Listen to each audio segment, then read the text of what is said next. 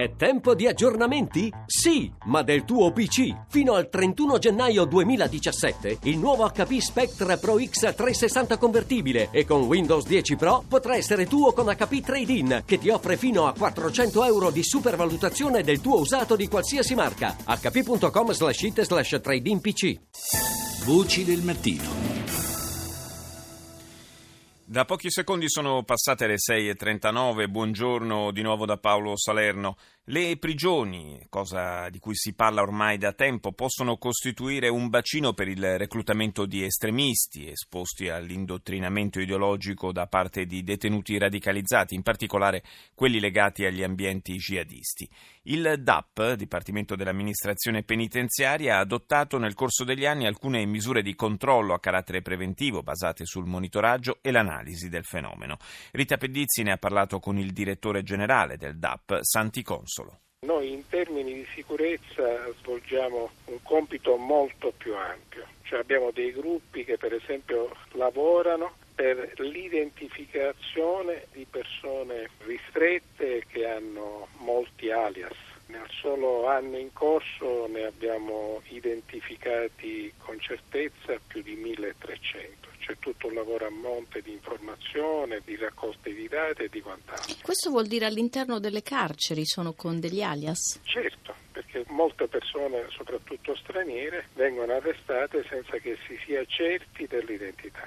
Poi ancora c'è un lavoro che si fa quando stanno per essere scarcerati, perché dobbiamo dare informazioni ai presidi territoriali di polizia circa l'imminente scarcerazione dei detenuti. Quindi noi dobbiamo avere un flusso continuo di dati per poter fare tutto questo. Quest'anno abbiamo realizzato il laboratorio del DNA noi facciamo i prelievi nell'assoluto rispetto delle persone e soprattutto tutto garantendo l'anonimato. Questo servizio che noi poi mettiamo a disposizione di tutte le altre forze di polizia sicuramente rassicura sotto il profilo della sicurezza l'intera collettività, perché un domani in caso di indagini o di verifiche una persona può essere identificata con assoluta certezza. Quanti sono questi detenuti? Detenuti stranieri ora cominciano a essere parecchi perché sono diventati quasi 18.700 come detenuti provenienti da aree di religione islamica noi ne abbiamo circa 11.000. Però di questi 11.000 gli effettivi praticanti si avvicinano a 8.000 unità.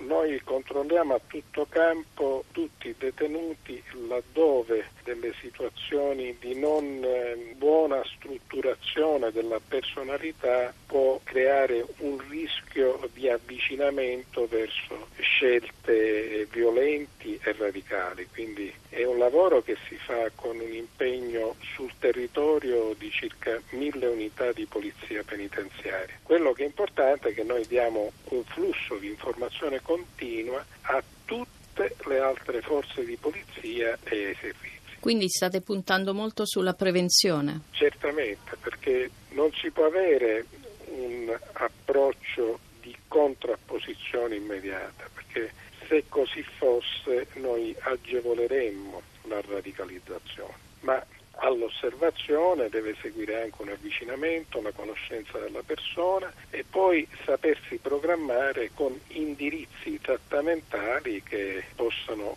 prevenire il rischio di scelte sbagliate. Me ne sono ulteriormente convinto dopo i fatti di Nizza, cioè una persona che attraversa una strada dove ci sono moltissime persone affollate, anche bambini, e l'attraversa ad alta velocità per oltre due chilometri con un camion lanciato a tutta velocità, è una persona che ha una determinazione stragista terribile e al di fuori dell'umano, perché un percorso di morte di tale distanza è un percorso che dura almeno due o tre minuti e forse anche di più. È un tempo infinito nel perseverare in tale determinazione verso persone ignare. Quindi questo episodio mi ha convinto che per arrivare a tanto ci deve essere qualche cosa che incide sull'equilibrio della persona, oltre alle scelte che possono essere quelle religiose e quant'altro, deve essere un agire sotto l'effetto di sostanze che alterano la capacità di determinazione e di scelta della persona. Quindi questa considerazione mi porta anche a dire che le regioni, le ASL e tutto il servizio sanitario deve immediatamente attrezzarsi per collaborare con noi e può collaborare con noi realizzando finalmente una cartella clinica digitalizzata per tutti i detenuti nel nostro territorio. Questo ci agevola sia per la cura, l'attenzione, ma soprattutto ci consente di monitorare sotto il profilo dell'equilibrio mentale tutte le persone e anche le abitudini regresse nell'assunzione di sostanze psicotropiche o altre.